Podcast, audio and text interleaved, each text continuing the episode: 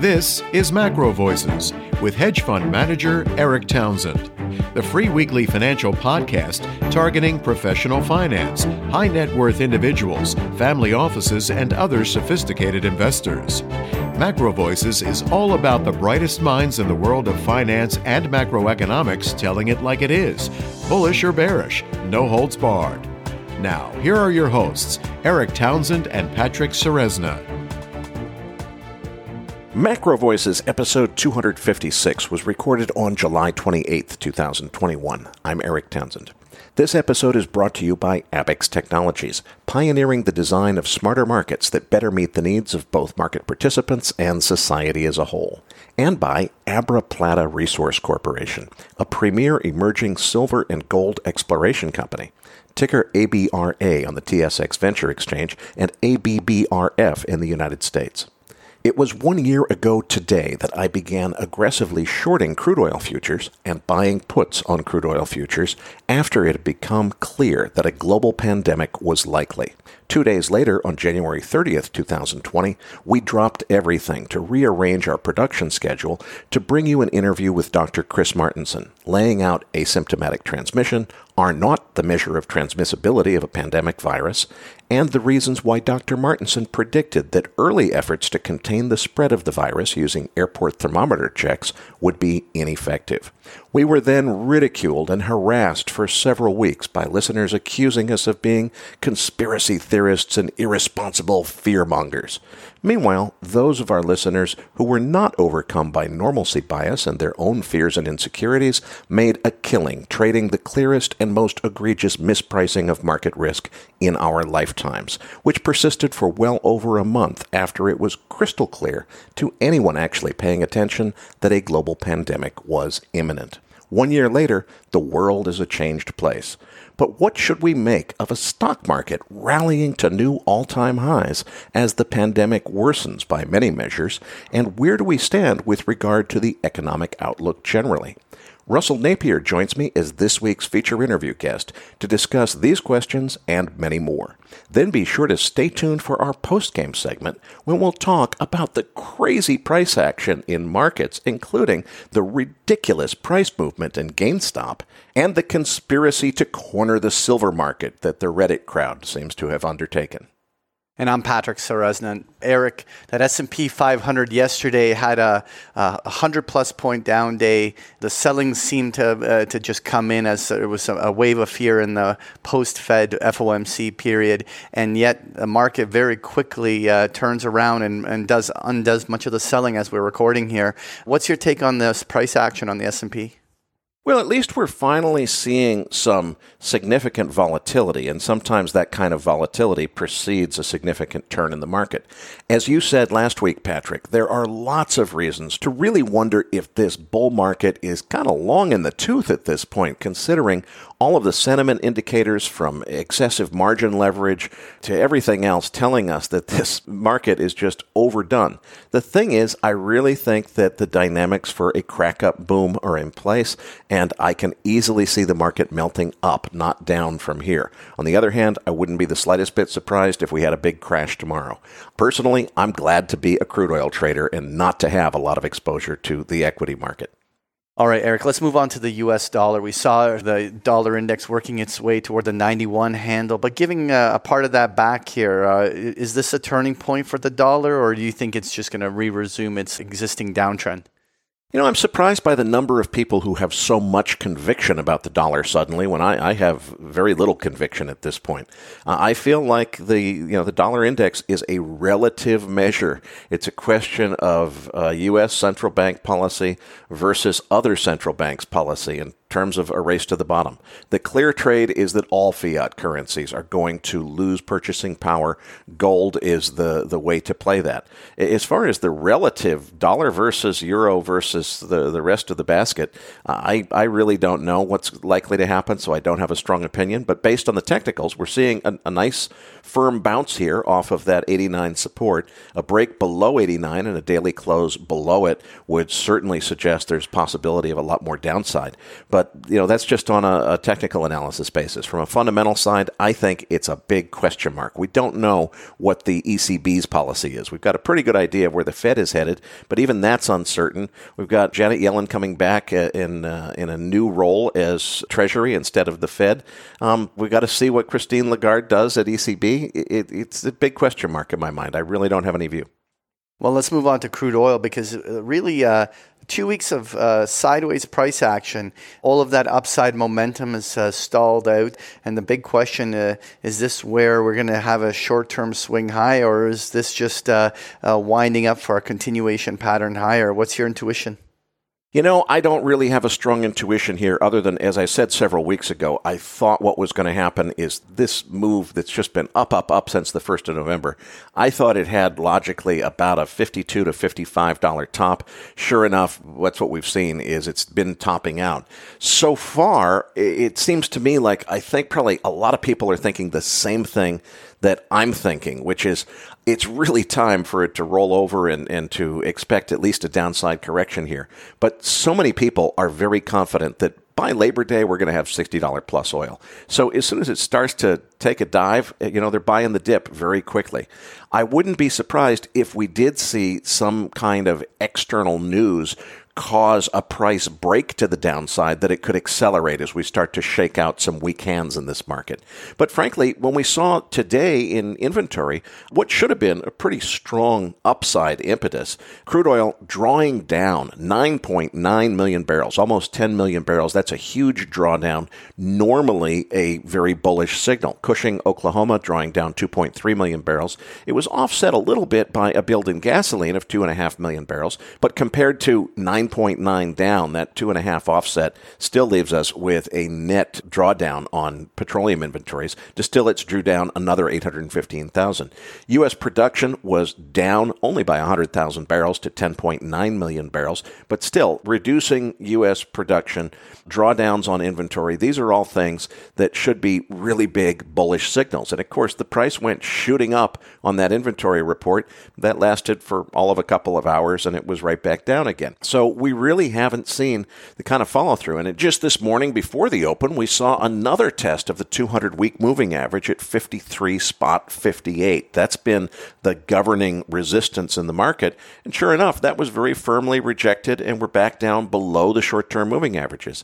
So I think we're kind of stuck in this sideways consolidation.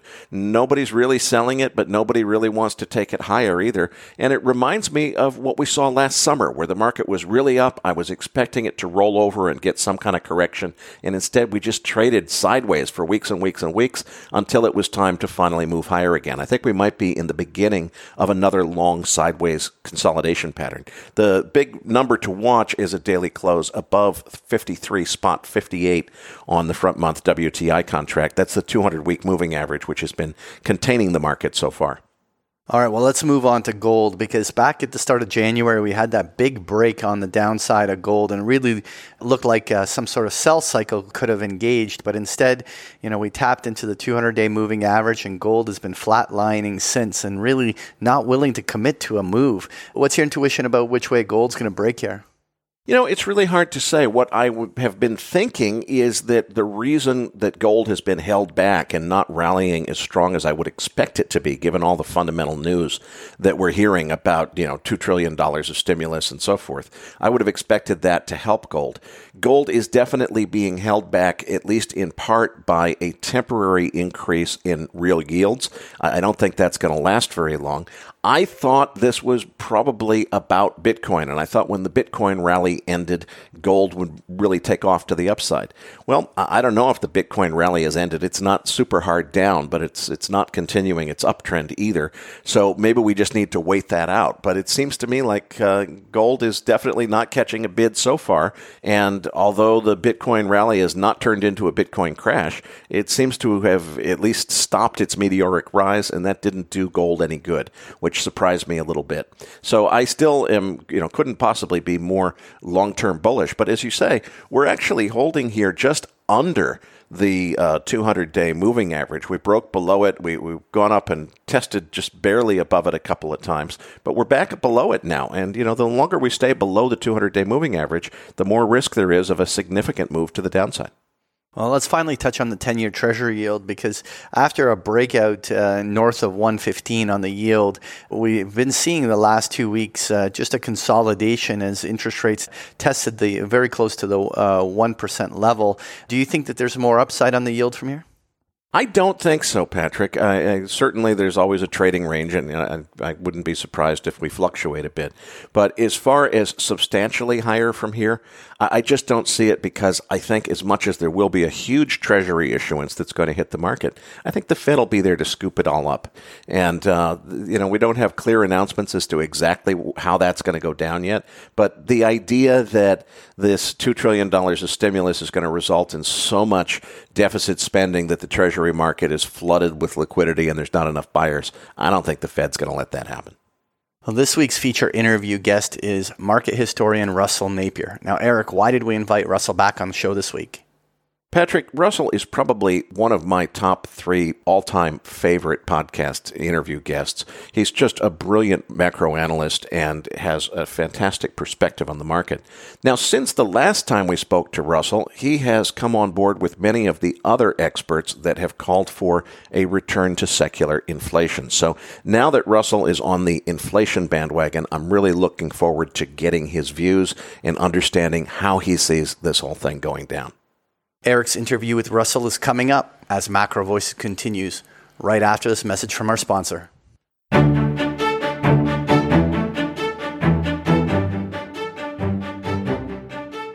This episode of Macro Voices was made possible by Abex Technologies, which also sponsors my new Smarter Markets podcast, which airs every Saturday morning and explores how the markets themselves could be redesigned to better serve market participants and society as a whole. My interview with commodity trading legend Mark Fisher is available now at smartermarketspod.com. My guest on Smarter Markets this coming Saturday morning will be Kirsten Stewart, a former senior executive for Twitter who now heads up media and entertainment for the World Economic Forum. We'll be discussing how social media's role has grown to the point of literally influencing the outcome of elections, and whether and how it should be governed to prevent abuse. But you won't find Smarter Markets on your Macro Voices feed. You have to separately subscribe to Smarter Markets in your podcast app to receive this free new podcast.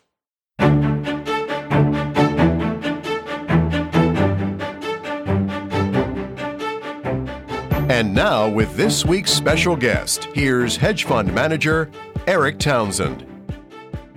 Joining me now is Russell Napier, investment strategist and author of the book Anatomy of the Bear. Russell, it's great to get you back on the program. This is kind of a historic week in my mind, because it was exactly 1 year ago this week that we dropped everything and rescheduled our production schedule in order to bring our listeners an interview with Dr. Chris Martenson predicting that a global pandemic was imminent, which at first we were ridiculed and harassed for. But needless to say, a year later, the world is a completely different place.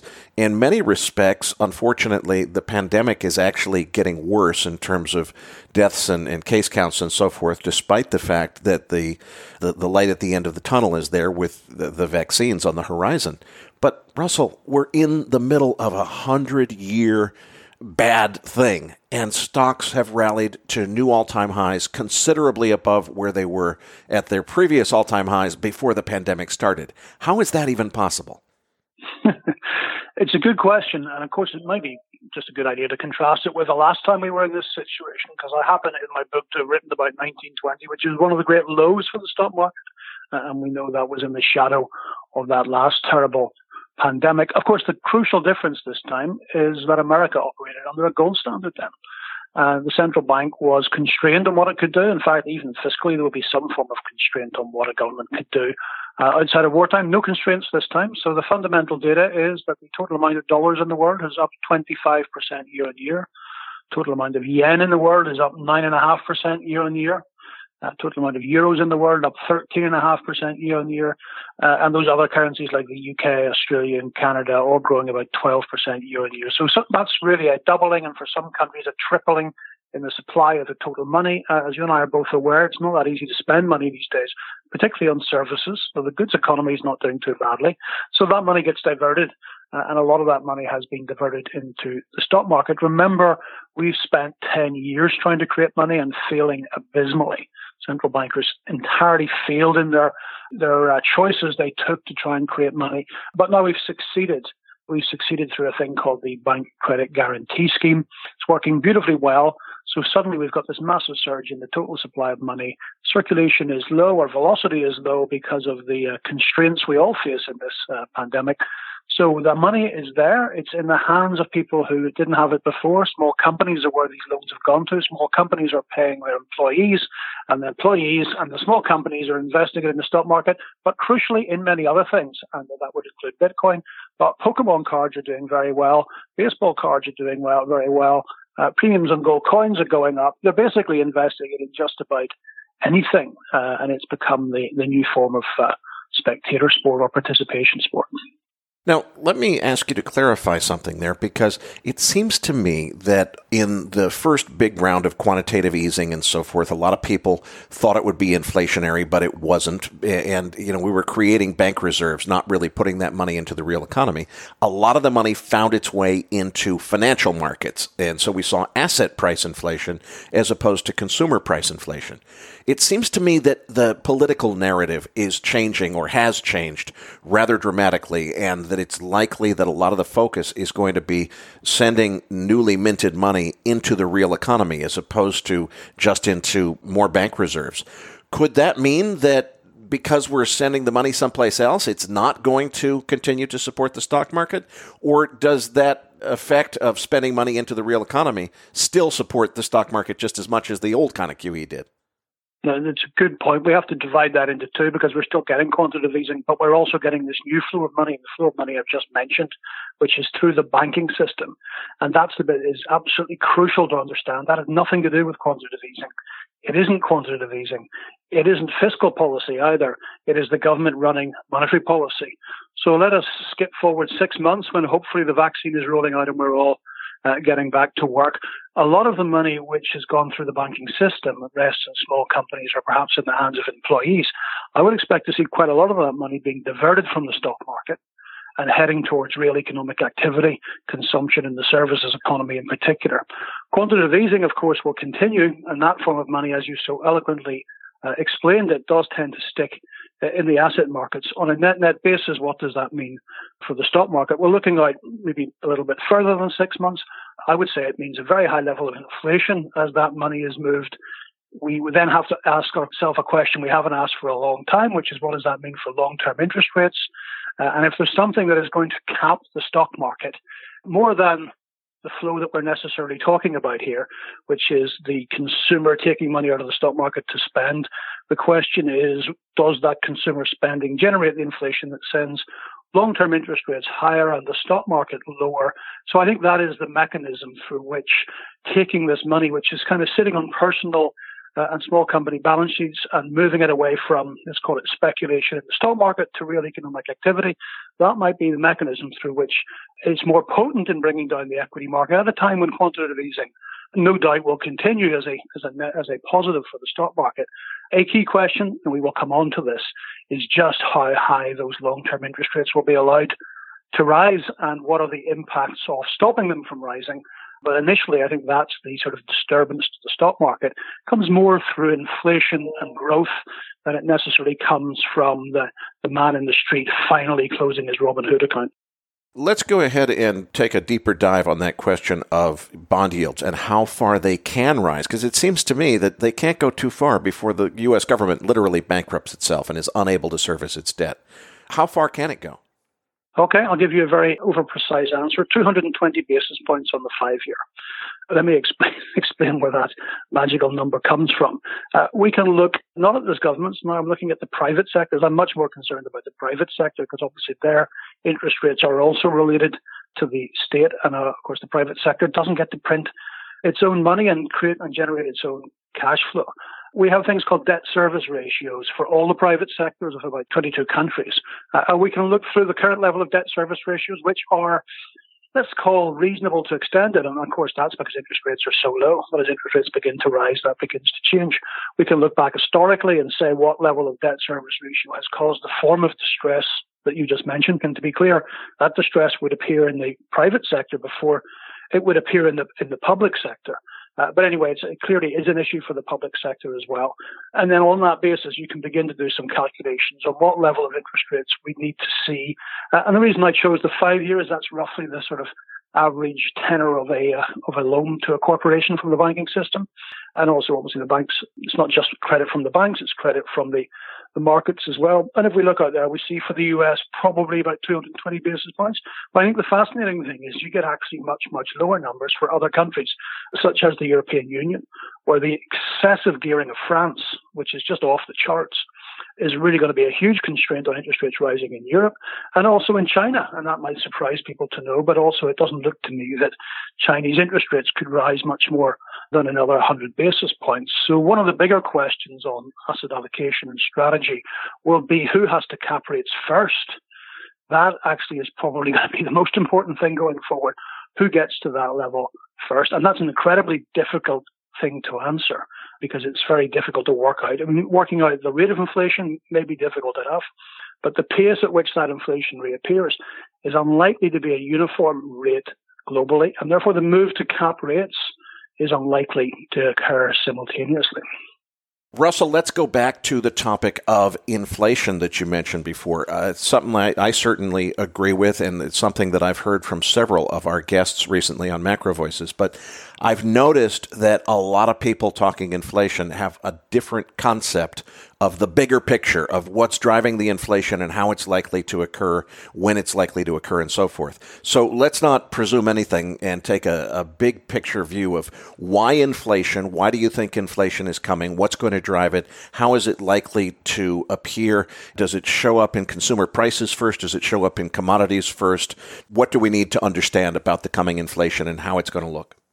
Okay, I would attribute it to three things, which is the quantity of money, but secondly, where that money currently rests, and thirdly, who's actually in the business of creating that money. So we've dealt already with these major rises in the quantity of money. We know it's not circulating very much. Crucially, it is not in the hands of savings institutions, which is what happened to the form of money that was created during quantitative easing, but rests more generally in households and the corporate sector, but particularly in the small corporate sector. And the small corporate sector is much more likely to spend this money than the large corporate sector, which is probably going to use it for financial engineering.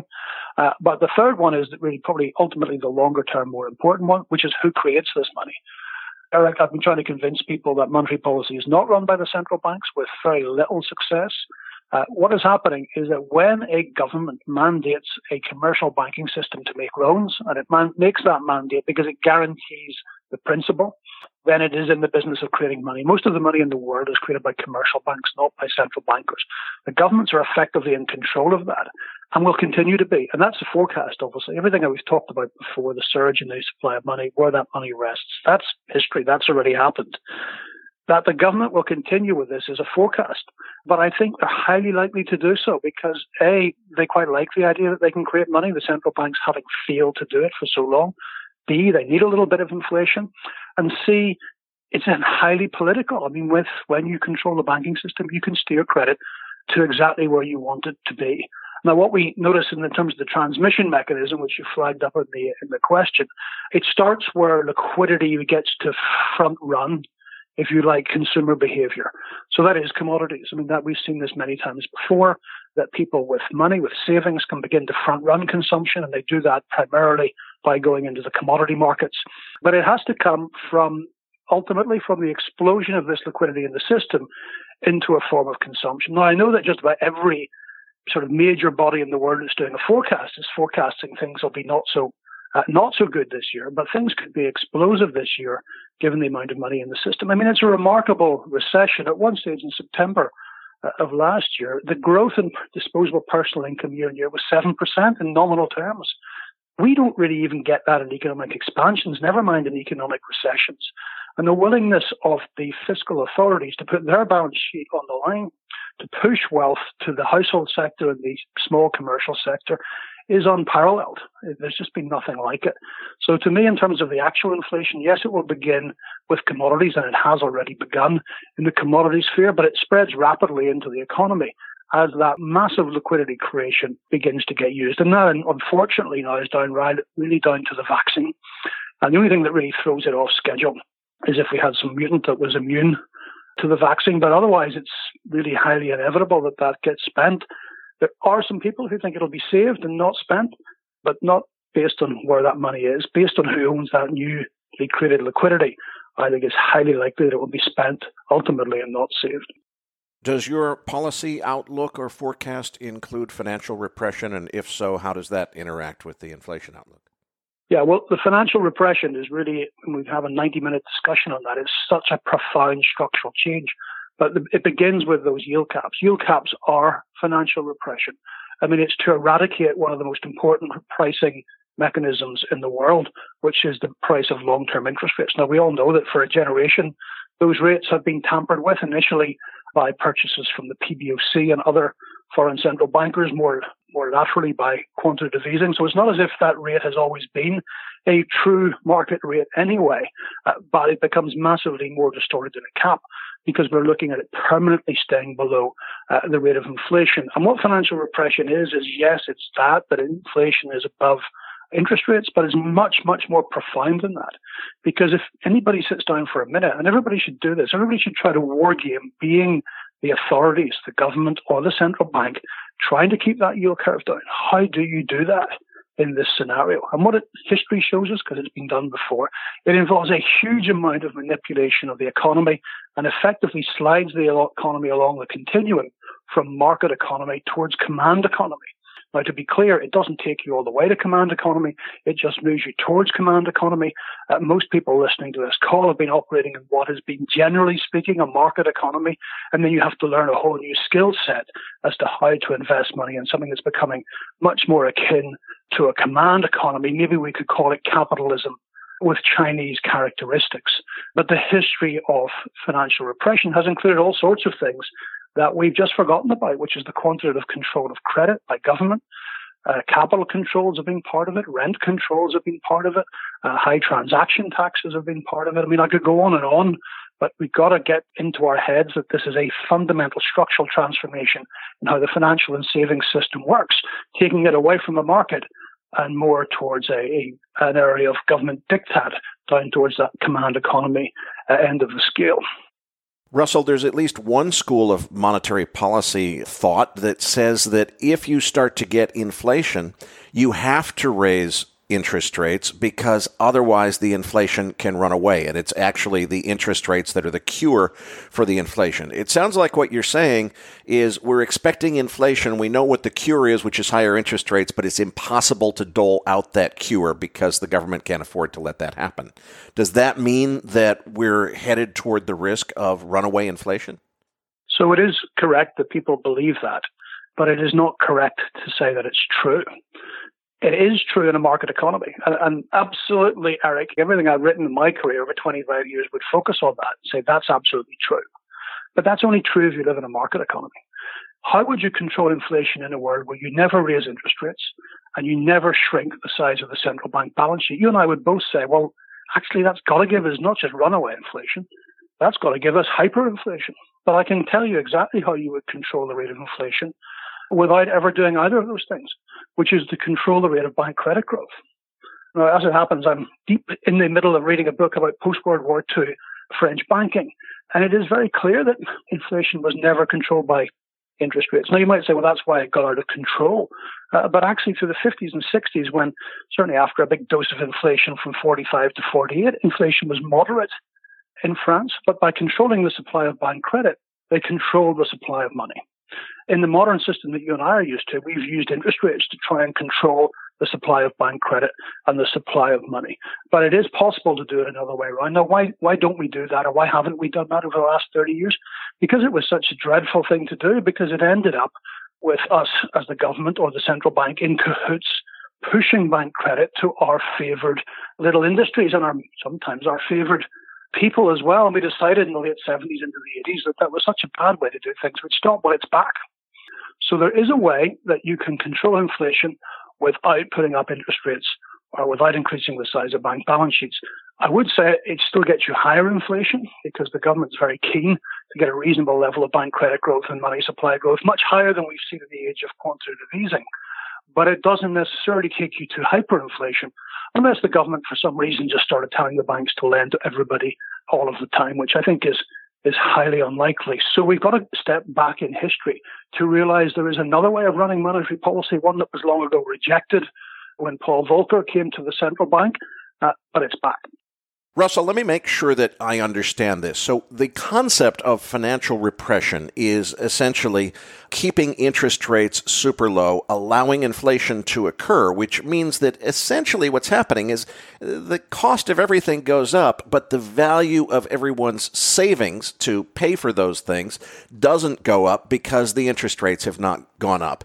And the fear that that could lead to a hyperinflation, you're saying we don't need to worry about, but it sounds like what we can expect is a slow grind of steady high inflation without an accordant increase in interest rates, so that what does in fact happen is, in purchasing power terms, in real terms, the value of the massive overhang of government debt gets inflated away, but people's savings don't get inflated in order to match the growing prices. And that's financial repression. Usually, as I understand it, the first few years of that actually feel really good because the inflation feels good in the beginning. It's not until the inflation gets to the point where you've lost purchasing power and your savings didn't keep up that the problem starts to happen. Am I right in that understanding? And if so, how far along are we in the story and how many years do we have until the scary part starts? Yeah, that is right. I mean, when asked to give a very simple explanation of what financial repression is, I describe it as stealing money from old people slowly. And the slowly bit is important, Eric, for the reasons that you mentioned. We mustn't frighten people and stampede them for the exits. You and I are discussing this very openly. It's a free country. We can discuss this. You might say, well, why on earth is anybody ever going to buy government bonds, let's say yielding 2%, if inflation was 5%? And the answer is they'll be forced to. I'm sure people listening to this said, well, you're never going to force me to do that. Well, maybe not. But a lot of your money will be inside a savings institution that is regulated. And it is the easiest thing in the world to pass a piece of legislation which forces your regulated savings institution to put a portion of your money into government debt. And that is how we pull off the financial repression, even though all of us as individuals don't want to buy any of this stuff. Our regulated savings institutions are forced to. When does it get out of control? Well, what a great question. Actually, the answer to that is probably more political than anything else. I mean, if we look at that post-World War II period, a period when people were in dire needs, there was a limited financial repression even in the United States of America. When did it get out of control? Well, it got out of control in the second half of the 60s. In America, it was trying to run a Great Society program simultaneously with the Vietnam War. And then, of course, we had oil shocks. So it was really a political change that produced it getting out of control. The politician Johnson had great political goals after the assassination of Kennedy. He pushed the limit. He got the central bank to collude in that limit. There was a war on. So I would say it's to do with politics. If we could conceive of a politician who had the rectitude to keep the growth in bank credit at a reasonable level that only produced 5%, 6%, 7% growth in broad money, if we could conceive of that politician, then we could conceive of a world where this doesn't get out of control. We get inflation of 3% or 4%, bond yields at 2%. However, it is very difficult for me to conceive of that politician because the demands on all of our politicians now are so high, not just in terms of the green initiative, but inequality of wealth, infrastructure. So when will it get out of control? Well, I think we could give it 4 or 5 years. But I think in 4 or 5 years, it probably will get out of control. But what we really need to watch are our politicians. Now, we've got to stop watching the central bankers. I mean, they really are an academic sideshow at this stage. At some stage, a politician will push this too far. And on your issue of hyperinflation, could we ever get to hyperinflation? I don't think so. But of course, politicians make mistakes. You know, there's lots of history of mistakes here in which the velocity begins to go up. So maybe they've created a system that generates growth in broad money at 10%. That's not something you should be concerned about in terms of hyperinflation. But if suddenly you, I, and everybody else begins to fear that inflation is going even higher, we might begin to see the velocity rise pretty rapidly. And those are the times when inflation could get out of control. So in a financial repression, it would be perfectly normal to expect periods where inflation gets out of control, periods when politicians do something about it, but not necessarily taking us to a period of hyperinflation. I think probably one of the best examples of that would be Richard Nixon, who was a man not known for being on the left of politics, but a man in extremis in 1974 who brought in price controls, who brought in capital controls, and who brought in credit controls. It doesn't matter whether your politician is left of centre or right of centre, but if they compromise too much and there's too much inflation, they don't necessarily try to fix that problem with interest rates. They try to fix it with administrative measures. So there's a ripe history for all of us to plug into here to see how things can get out of control, aided by the oil shock on that occasion, but also the fairly peculiar policies that governments can then come up with, other than interest rates, to try and control that inflation. Let's talk through a secular return, because what we're talking about here is a return to secular inflation, something that has not occurred since the late 1960s, a switch from secular disinflation to secular inflation. We agree that it's not likely to escalate to outright hyperinflation, where you got wheelbarrows full of cash being, used to burn to make heat. But we do agree that we're headed toward a secular period of inflation. Let's talk through something that nobody's ever really thought about for the last 50 years, which is what a secular shift back to inflation looks like, how it plays out in the markets. Because although people tend to associate inflation is bad for the stock market, really, it's very good for the stock market in the beginning, isn't it? Yes, it is. All early stage reflations have been positive for the stock market. And to be more precise, if inflation is low and rises towards 4%, then basically you should be holding equities all the way until inflation gets to 4%. And that is why early reflations have always been positive. The reason being that the monetary authorities have usually been behind the curve in terms of attacking inflation at 1.5, 2.5, even 3.5. But for some reason at 4, they seem to get a little bit more aggressive. And the worst combination for the stock market is a rising discount rate, i.e. interest rates, to bring down a growth rate. And if you're doing a discounted cash flow analysis, if you put the discount rate up and bring the growth rate down, suddenly your net present value is down. So that historically hasn't really happened till inflation gets to 4, and we're still a significant way from 4, and I'm pretty bullish on equities. What complicates things this time is that we're also living through the structural change that we've mentioned. And one of the questions everybody has to ask themselves is, if inflation does get to 4, would long-term interest rates be allowed to adjust to reflect 4? Because they should be above 4. And let's take that 5-year again. What would the yield on the government 5-year be if inflation was 4? Well, I would suggest probably at least 5, potentially more than 5, because it's not just the level of inflation that counts, but the direction.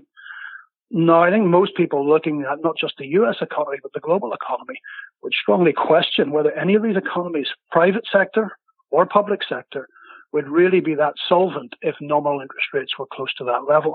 So I'm afraid this time it is different. Sometimes that is actually true, famously in the 1950s when the yield on equities went below the yield on bonds for the first time instead. There are very occasionally there's a structural shift, which means that that's true. We're living through one of those structural shifts. And I'm not happy owning my equities all the way to 4% inflation. I only want to own them to the yield cap. And I suspect the yield cap's going to come before we get to 4% inflation. And I need to be very clear why that yield cap is negative for equities. It's because it's enforced through the regulator and not through the central bank. But the central bank simply cannot stand behind that bond market and cap that yield curve with a further expansion in its balance sheet. That's far too dangerous in a world of rising liquidity or rising inflation to basically commit to an infinite creation of liquidity to cap the yield. So they have to turn to the savings institutions that I mentioned earlier, and they have to force them to buy that yield curve, because in doing so, they don't create any liquidity in doing so. They're simply moving money, but they're going to have to sell equities to buy bonds. So I think that yield curve cap, which most people, I would say 9 out of 10 people I speak to, think will be incredibly positive for equities, will actually turn out to be rather negative for equities. And to your introductory point, the 70s was a period of very high inflation, but it certainly wasn't a very good period to be owning equities. So for the equity market, the stock market, the rule of thumb is stay long until you get to about 4% of observed inflation. Let's talk about other markets, commodities particularly. The inflation, certainly in the beginning, needs to be good for commodities. Maybe the way to look at this is as a financial historian, which markets should we be focused on? Is it rates? Is it commodities? Is it equities? If we think the big story here is secular shift toward inflation, how do you play that? If you're global macro, you can trade anything. Well, the big story is gold. And I realize it stands in the shadow of the mighty Bitcoin at the minute, but it's not a shadow it can stand in. It can't stand in that shadow for very long. So that is where you put your money, because gold benefits from two things. One, over the long term, it has held its value relative to inflation.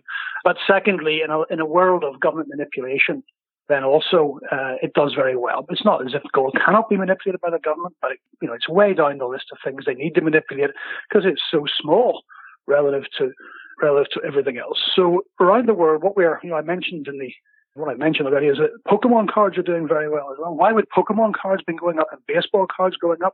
Because people are bidding up what I would call anonymity value.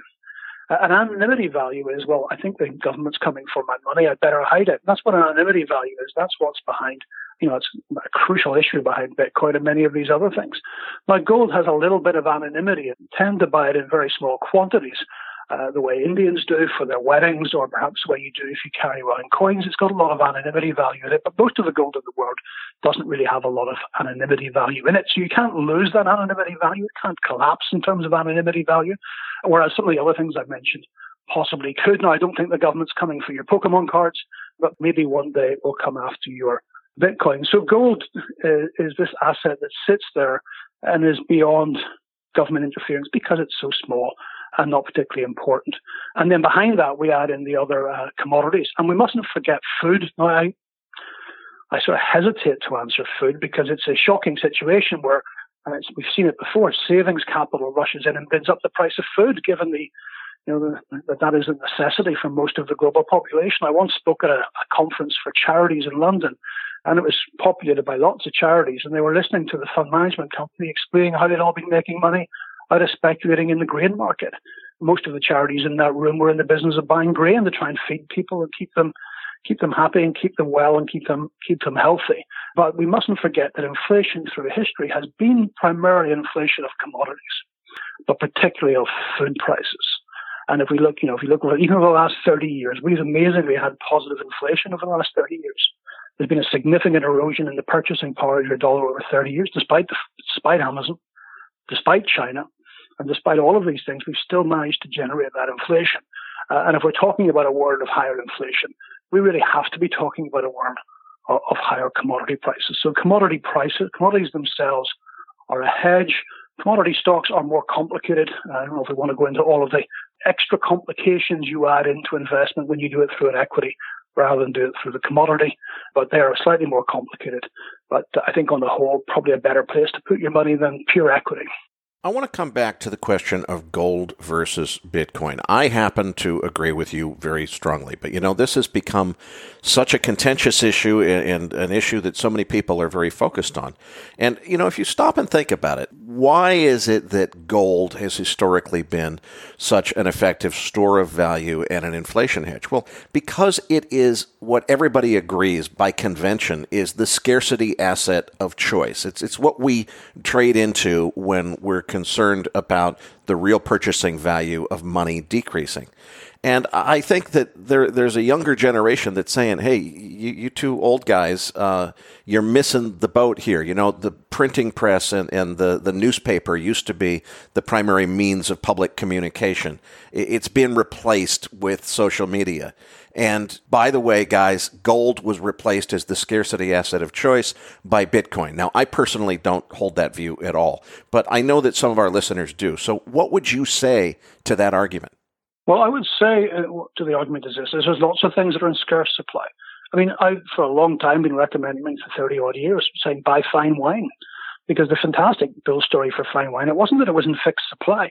There was got lots of wealthy Chinese guys coming along who were going to drink the fixed supply. So actually, the supply was going to shrink. So why wouldn't we buy that asset where you could guarantee an annual shrinkage in a 1995 Bordeaux over any other asset? I mean, if supply is the only condition we're interested in, then there's lots of assets that have, you know, better attributes than gold and better attributes than Bitcoin. But there's something else going on with Bitcoin. And, you know, I read it every day in the press, and everybody who's really into Bitcoin should think about this, think about the reasons they buy it. To me, most people buy it because they think it has anonymity. Within the community, I see massive discussion as to what extent you have anonymity or not. But I saw a very prominent gentleman yesterday telling everybody that if they own Bitcoin, they'd never have to pay any tax ever again. Now, if you're somebody who likes Bitcoin and believes that that is the future for Bitcoin, then I think you're wrong. I think that's simply you're wrong. We don't have a stable, civilized society if there is that asset class, that people, a black hole into which money can pour to avoid taxation or regulation. No, I don't think everybody who buys Bitcoin wants to do that, but I think many people who buy Bitcoin believe that that is a key asset of that asset, and it is inconceivable to me that governments would ever permit that to continue. Now, the question is, if they did something to stop that, what is the value of Bitcoin? Yes, it still has a fixed supply, but what is its use? Because it seems to me the main end buyer at the minute, the use they think they have is avoidance of taxation and regulation. So I don't know how far Bitcoin falls if it isn't the vehicle for the avoidance of taxation and regulation, but I think it falls a very long way. And I don't think gold falls at all because we, over many years, the government's got a pretty good handle on gold. So the reason that Bitcoin people buy Bitcoin is that they think they can escape the government, and I think they're wrong. Well, that used to be the reason that everyone bought gold, is they believed that they could escape government and taxation. The reason that people buy Bitcoin is they think it's better than gold at escaping taxation, and it's better than gold at escaping the government. And it's no better or no worse. It's the same. So what I'm trying to get at is whatever the price of gold is, there's an anonymity value in there of X. And whatever Bitcoin is, it's an anonymity value X plus 1,000 or 2,000 or 3,000. So both of them have the same anonymity value. Ultimately, government is government, and it gets what it wants. Caesar gets rendered onto him what Caesar needs to get rendered onto him. One of them reflects that in its price, gold, and the other one doesn't. That reflects the belief that somehow, in this one particular asset class in the history of the world, Caesar does not get what is rendered onto Caesar. Now, the next thing that you said after gold, it was agriculture, food specifically.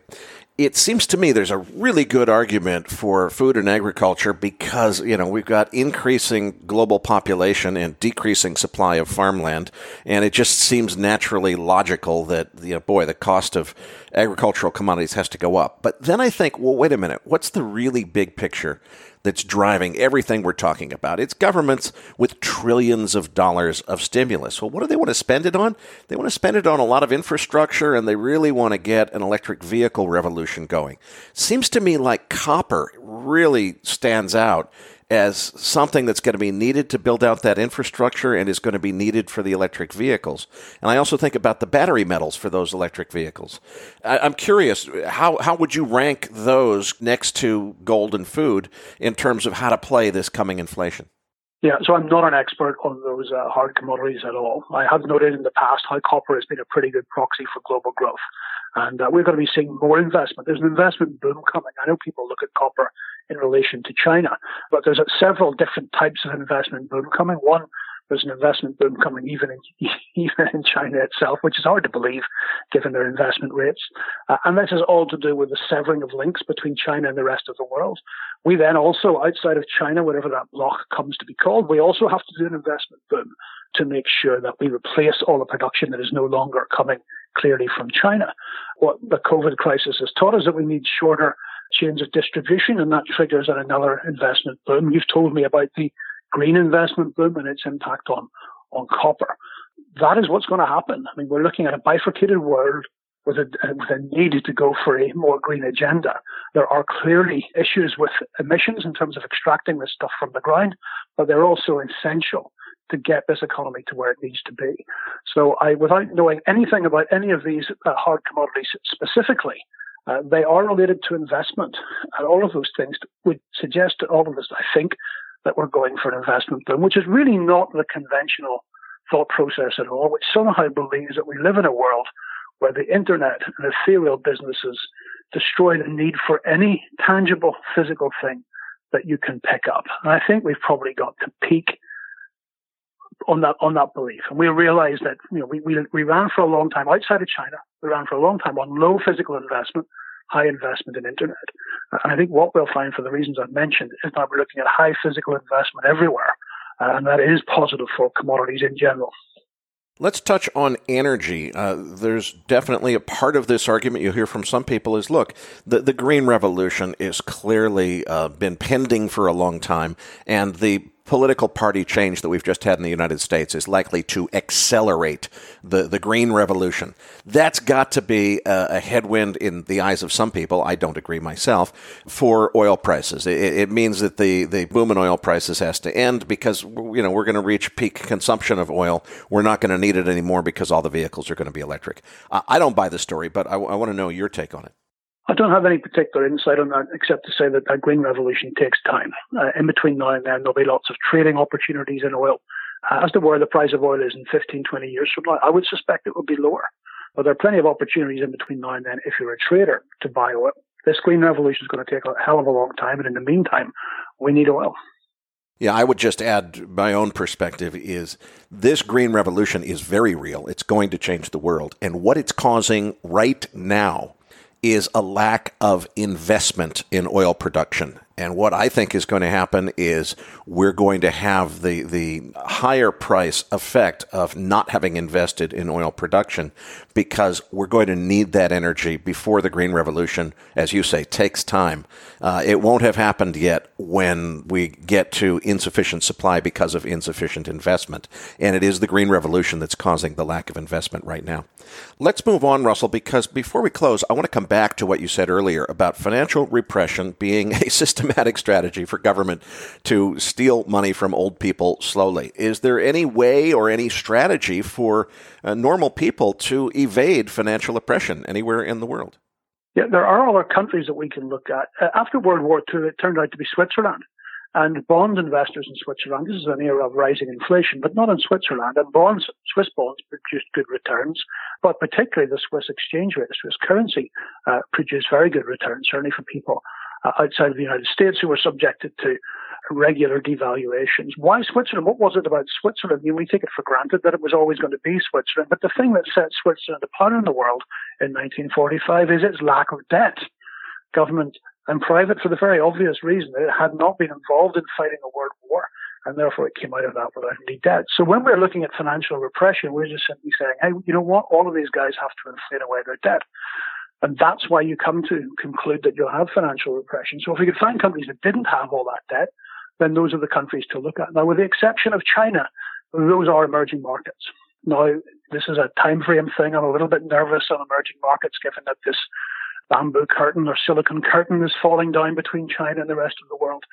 But over the long term, the debt of these countries is actually very low, and I particularly flag up India as a country which may be able to avoid financial repression. It also helps that India's only recently come out of a financial repression, which they called the License Raj. In other words, they know the cost of it. I think across the rest of the world, we've forgotten the horrible cost, long-term cost of financial repression that India hasn't. So as a long-term investor, I'd certainly be looking to emerging markets, and obviously particularly those that find themselves very clearly in the US camp in this coming Cold War. And there's no doubt that which camp India is in when it comes to that Cold War. It's very clearly put itself in the side of the USA. Russell, I have to tell you, you're one of my personal favorite guests that we've ever had on Macro Voices, and I think all of our listeners have really enjoyed your just terrific insights on the macroeconomy.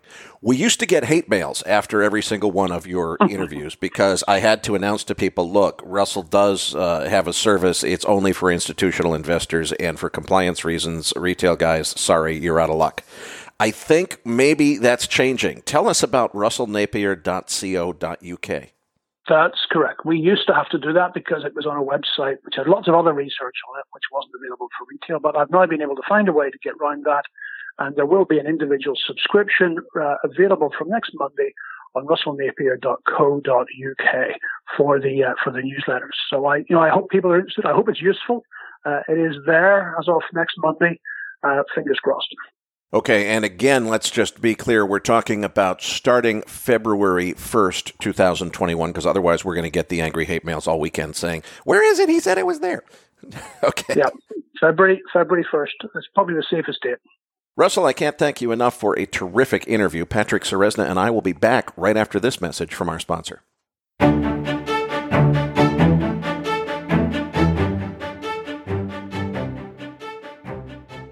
Looking for exposure to rising silver and gold prices? Abra Plata Resource Corporation, ticker ABRA on the TSX Venture Exchange and ABBRF in the United States, is rapidly emerging as one of the premier silver and gold-focused exploration companies. Abra Plata has an advanced stage project with a large resource base of over 140 million ounces on a silver equivalent basis and is focused on unlocking additional high-grade drill results. Abra Plata is very well funded with a strong shareholder base and excellent exploration upside potential. Visit abraplata.com for more information. That's ABRAPLATA.com for more information on this silver and gold exploration stock.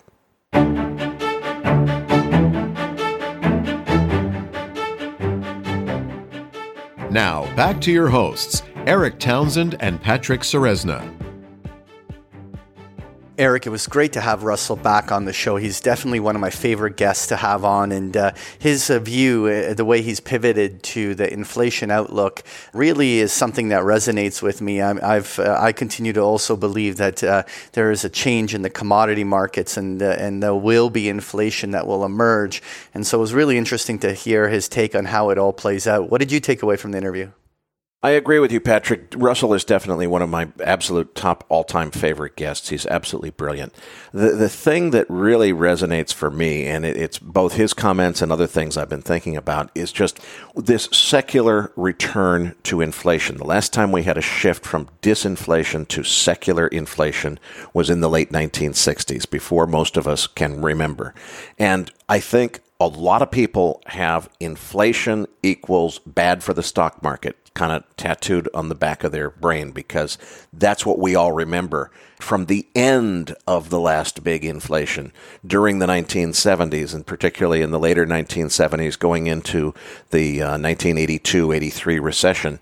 There was just a horrific negative impact on the stock market because of inflation. What we need to remember is inflation is always good for the stock market for the first few years. It's not till you get to the point where inflation becomes a problem. And of course, okay, when is that point? What's the macro theory behind it? The way Russell just laid out, watch for 4% inflation. That's the point where it starts to become problematic.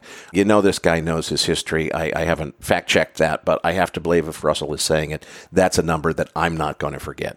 In any event, Patrick, let's move on to our post-game chart book. Listeners, you'll find the download link in your Research Roundup email. If you don't have a Research Roundup email, that means you're not yet registered at MacroVoices.com. Just go to our homepage, MacroVoices.com, click the red button that says Looking for the Downloads. Patrick, the chart book is titled Squeeze Insanity this week. What is going on? Redditors are taking over or cornering the silver market. It seems like Tesla has been replaced by GameStop as the silliest price action of any stock in the marketplace. And the S&P looked like it was starting to crash and then bounced right back the next day. What the heck is going on here? Well, it's interesting. Let's just start with the S&P 500 on page 2. And we obviously spent several days flatlining into the FOMC and into Tesla earnings. And I think that everything kind of culminated together to create some selling pressure that kind of fed on itself. There was the gamma flip level was very tight. So it would just create a small liquidity event. What is really interesting, and what was really something that I highlighted yesterday to my members, was that as we approached that 50-day moving average, it was going to be a critical moment to see whether or not this was just a short-term washout of too many people that were overextended and that it was going to just be a buy on dip, or whether it was going to be the beginning of a more ominous market correction. And what's interesting is if we go back and look at the 50-day moving average, just the way it's behaved throughout the year, you can see that it was when that 50-day moving average was broken back in February of 2020 that that it really opened the floodgate, and that was the sign that the new sell cycle that became that coronavirus crash was underway. And so most of the time when the 50-day moving average is tested, it is often bought on dip. And so far, you have to give it to the bulls that they haven't dropped the ball yet. The buying came back pretty quickly, and I think that what will really be the tell in the next day or two going into next week is whether the bulls can make higher highs or whether there's still another round of selling to test that 50-day again. But what was particularly interesting to me was that drop was accompanied by a substantial spike in volatility. So going page 3, where I have the VIX, we had an extraordinary move in the VIX up into the high 30s, almost toward 40 on the upside, virtually almost a doubling of volatility in one day on just a 100 S&P point drop. I just thought that this was amazing that we saw it. And I think that this actually contributed to the selling, because when volatility rises, a lot of those volatility targeting funds have to deleverage into such kind of rises in volatility. And so I think that there was a lot of kind of shock yesterday that caused a lot of people to start taking positions off. But at this moment, I think the jury is still out whether this is going to turn into something much bigger.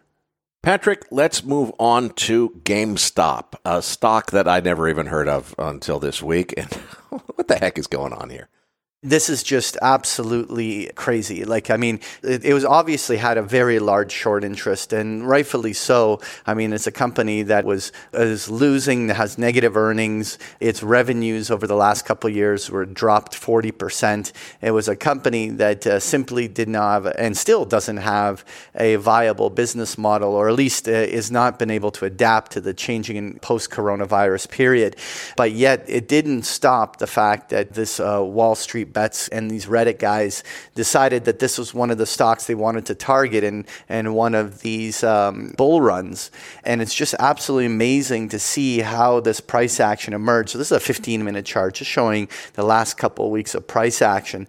But I mean, this stock essentially went from being like a $40, $50 stock a week or two ago to going over $500 on the upside in just a straight line move. And what's amazing is just the sheer volatility throughout the day. I mean, from $250 to $480, down to $125, and then right back to $273. Just the sheer volatility minute by minute is crazy. And so what is it just some gunslinging kids in Robinhood accounts, or what causes this kind of volatility? And that's where I wanted to talk about page 5, because what we find is that a lot of these young Robinhooders have caught on to the idea that if they buy up short-dated, deep out-of-the-money call options on a lot of these stocks, like they were doing originally on Tesla and company, that they pack a lot of this gamma convexity, and the dealers, because they're hedging out this gamma, actually they can drive the momentum with a very small amount of money. And you can really see it here. Like, the dealers at this stage have now had to spike implieds up to 600% or higher in many cases on the weeklies on GameStop. This is just extraordinary implied volatilities that are making these options basically so expensive that there's almost no asymmetry in trying to buy them now. That's essentially stalling this out. But what's interesting is when you look at the open interest strikes, you can really see that what I have there is in the light blue is where all the open interest is for just one day till expiration. You can see that they really packed it all into these very short-dated options where the vast majority of the open interest on this lies. And I wanted to take that opportunity to explain why this phenomenon happens. So let's just kind of go through a simulation, and let's just say a week ago when GameStop was trading, let's say at $100. This is hypothetical, but let's say it was at $100. $100. And back then, the implied volatility, let's say, was 150%. And so with a $100 stock and 150 implied vol, let's say the target by these Robinhooders is to go 20% out of the money, and they're targeting, let's say, $120 strike on GameStop. And so let's say that at 150 vol, that option's priced at, let's say, $3. And so let's say the aggregate, they turn around and they go long 1 week out, option at $120 strike, and let's say they do a combination of 1,000 contracts. So in doing so, they've allocated $280,000 or let's say $300,000 of call options that they spent altogether. And now the dealer's the one that's going to be short the gamma because they're facilitating this, and they're all coming in buying these cheap, $2, $3 options that are 20% out of the money, and the dealer sells it to them, and now they're short the gamma. That means the convexity is working against the dealer and is in favor of these call buyers. Now, in a normal orderly market, the odds of these calls expiring worthless is usually very high. Usually this is a great trade for the dealers, and the option inevitably zeros.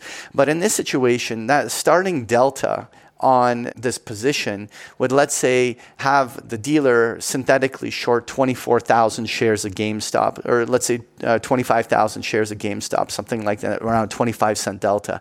That means that they're delta dollars short at this moment, close to $2.3, $2.4 million. And so what they have to do is they have to go in there to be delta hedged. They have to go and buy 24,000 shares of GameStop. So by these Robinhooders going in there and putting $280,000 to work, the dealer is buying $2.4 million of stock on their behalf, essentially, to be delta hedged out. But the convexity in the gamma actually means that, let's say, a very rapid rise in the stock goes from $100 to $150. The dealer, well, obviously the dealer is hedging this real time and have all the algos and everything doing it, but they find themselves now being synthetically short through these options, let's say 87,000 shares or $13 million. So they have to turn around and go long another, let's say 50,000 shares of GameStop to stay delta neutral. So while these Robinhooders only put 280,000 to work, these dealers are systematically having to buy the stock up to stay delta neutral. And so they've figured out this game of having the market makers do all the dirty work of running the stock on the upside. And this has been this feedback loop that they seem to have figured out. And they obviously ran Tesla and all these other stocks. And now they're looking at where they can squeeze all these different shorts in these and trap them in these types of trades. And it's one of the most amazing things that we're seeing. It's going to be history. Like, I think when we're going to be looking back 5 years from now at this period, because this is not going to be able to sustain. Something's going to break as they continue to do this. Let's move on to page 6 and look at Nokia, another stock where the same kind of shenanigans have been perpetrated. This is the interesting part, because they obviously targeted Nokia, but Nokia is an ADR that trades over here in the US. It also primarily trades in Europe. It's a European company. And what's amazing is that when they ran this stock to the upside, they shot it to almost $10 a share on the upside, but it never traded anywhere near there in Europe. And it's amazing, and kind of like, I guess they didn't do their homework, but I wonder how many traders were able to arbitrage that one out, as there was clearly a massive disconnect between the two. AMC Entertainment on page 7 is yet another stock. Look at the size of that gap. Oh, that's extraordinary. Like AMC, obviously, movie theaters, I mean, they've been running into credit issues, and obviously COVID didn't play very well on these kind of companies, but yet it didn't stop them from targeting this stock, taking AMC from just a few dollars up to $20 in one crazy gap. But what's amazing is that after that move to 20, how fast it dropped to $7. And that the key, I think, what I want to talk about is that even though the dealers contribute to the upside downside volatility through this being short gamma scenario, it's a double-edged sword because it exacerbates volatility on both directions. So when a stock starts to sell, then dealers are turning around and then also selling into the weakness. And so while they'll accelerate the price to the upside, they're also accelerating it to the downside. This creates this extraordinary volatility whipping, from $5 to 20 and from 20 back to 7 in just a few days. It's just insane what we're witnessing with that volatility. Patrick, when I see this kind of price action, it really makes me skeptical of the narrative that we're hearing, that supposedly what's going on here is a bunch of Gen Z and millennial kids on their cell phones with Robinhood are getting together, and their generation likes to be on the internet, so they're on Reddit and Wall Street Bets and talking up their strategies and so forth. This looks to me like good old-fashioned market manipulation. And I just wonder, aside from the stories about how this is the new millennial and Gen Z generational shift, it feels to me like there's some 55-year-old longtime veteran of markets, 30-year veteran of the markets, just doing good old-fashioned market manipulation and playing these Reddit guys against each other in order to create this kind of volatility. Is there any way we can tell what's really driving this and whether or not the narrative is true? No, I mean, in the end, it's the Reddit posts that are the public forums. So I don't know whether there'll be investigations into what's really behind all of this. I mean, there was recent comments about Pelosi saying that they're reviewing the GameStop issue. AOC came out, commenting on all of this. So, I mean, this has now got big enough that you've got politicians calling this outright manipulation themselves. So you have to think that at some point here, the party's going to stop with some sort of something that's going to scare them away. I'm not sure what it is or how it plays out, but this is not going to be the new normal moving forward. This is a small window of time, and it's amazing to watch this, how this is playing out. Let's move on to page 8, where it's silver. Now we're talking about, it sounds like the Hunt brothers all over again. I guess the idea here is that this group of people on Reddit have decided to essentially try to squeeze the silver market. And it says in this one post that you have here from Reddit that they're going to squeeze it from $25 to $1,000 an ounce. Okay. Yeah. I'll sell mine for $1,000 right now. In fact, I'll give you a discount, $9.95 for as much as you want. Well, you know what? The reason I added this is because it just literally came out this morning, and silver popped on the news, and they were also targeting one of these silver companies in AG, which was First Majestic Silver, which jumped from $14 to $19. Really, what's going to be interesting to see is, can they take it to this arena? And, obviously one day or a few hours doesn't tell whether this breakout is going to stick. But the fact that they targeted it's going to be really interesting to see whether they actually succeed. And I think that's one of the more interesting things I'm going to be watching here over the next couple of days into next week is, can they really pull this off? Can they squeeze silver? Or is this going to be where the party stops and they fail to be able to follow through on this? It's going to be one of the more interesting things to watch. Well, Patrick, they've certainly managed to manipulate a lot of other things fairly successfully, so it'll be interesting to see how this plays out. Listeners, if you enjoy these post-game chart decks, you don't have to settle for just this. You can get Patrick's service every single day of the week, almost every day except Friday. Sign up for a free trial of Big Picture Trading. The information on that is on page 11. We're going to leave it there for this week's episode. This episode is brought to you by Abex Technologies, pioneering the design of smarter markets that better meet the needs of both market participants and society as a whole. And by Abra Plata Resource Corporation, a premier emerging silver and gold exploration company.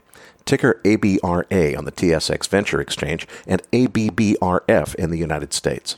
Listeners, if you haven't yet taken advantage of a free subscription to our Research Roundup email newsletter, please do so. You can do that by clicking the red button that says Looking for the Downloads on our homepage at MacroVoices.com. Patrick, tell them what they're missing in this week's Research Roundup. Well, this week you're going to find the transcript for today's interview, as well as a link to the chart book we just discussed in the postgame. There's also a link to a recent Variant Perception blog piece on market sensing rising inflation risks, and a link to an article about this Reddit rebellion. And so you'll find this and so much more in this week's Research Roundup. That does it for this week's episode. We appreciate all the feedback and support we get from our listeners, and we're always looking for suggestions on how we can make the program even better. Now, for those of our listeners that write or blog about the markets and would like to share that content with our listeners, send us an email at researchroundup@macrovoices.com or tag it with the MVRR hashtag on Twitter, and we will consider it for our weekly distributions. If you have not already, follow our main Twitter account at MacroVoices for all the most recent updates and releases. You can also follow Eric on Twitter at Eric S. Townsend, and that's Eric spelt with a K, and myself at Patrick Ceresna. On behalf of Eric Townsend and myself, thank you for listening, and we'll see you all next week. That concludes this edition of Macro Voices. Be sure to tune in each week to hear feature interviews with the brightest minds in finance and macroeconomics. Macro Voices is made possible by sponsorship from BigPictureTrading.com, the Internet's premier source of online education for traders. Please visit BigPictureTrading.com for more information. Please register your free account at MacroVoices.com. Once registered, you'll receive our free weekly Research Roundup email containing links to supporting documents from our featured guests and the very best free financial content our volunteer research team could find on the internet each week. You'll also gain access to our free listener discussion forums and research library. And the more registered users we have, the more we'll be able to recruit high-profile feature interview guests for future programs. So please register your free account today at macrovoices.com if you haven't already. You can subscribe to Macro Voices on iTunes to have Macro Voices automatically delivered to your mobile device each week, free of charge. You can email questions for the program to mailbag@macrovoices.com, and we'll answer your questions on the air from time to time in our mailbag segment. Macro Voices is presented for informational and entertainment purposes only. The information presented on Macro Voices should not be construed as investment advice.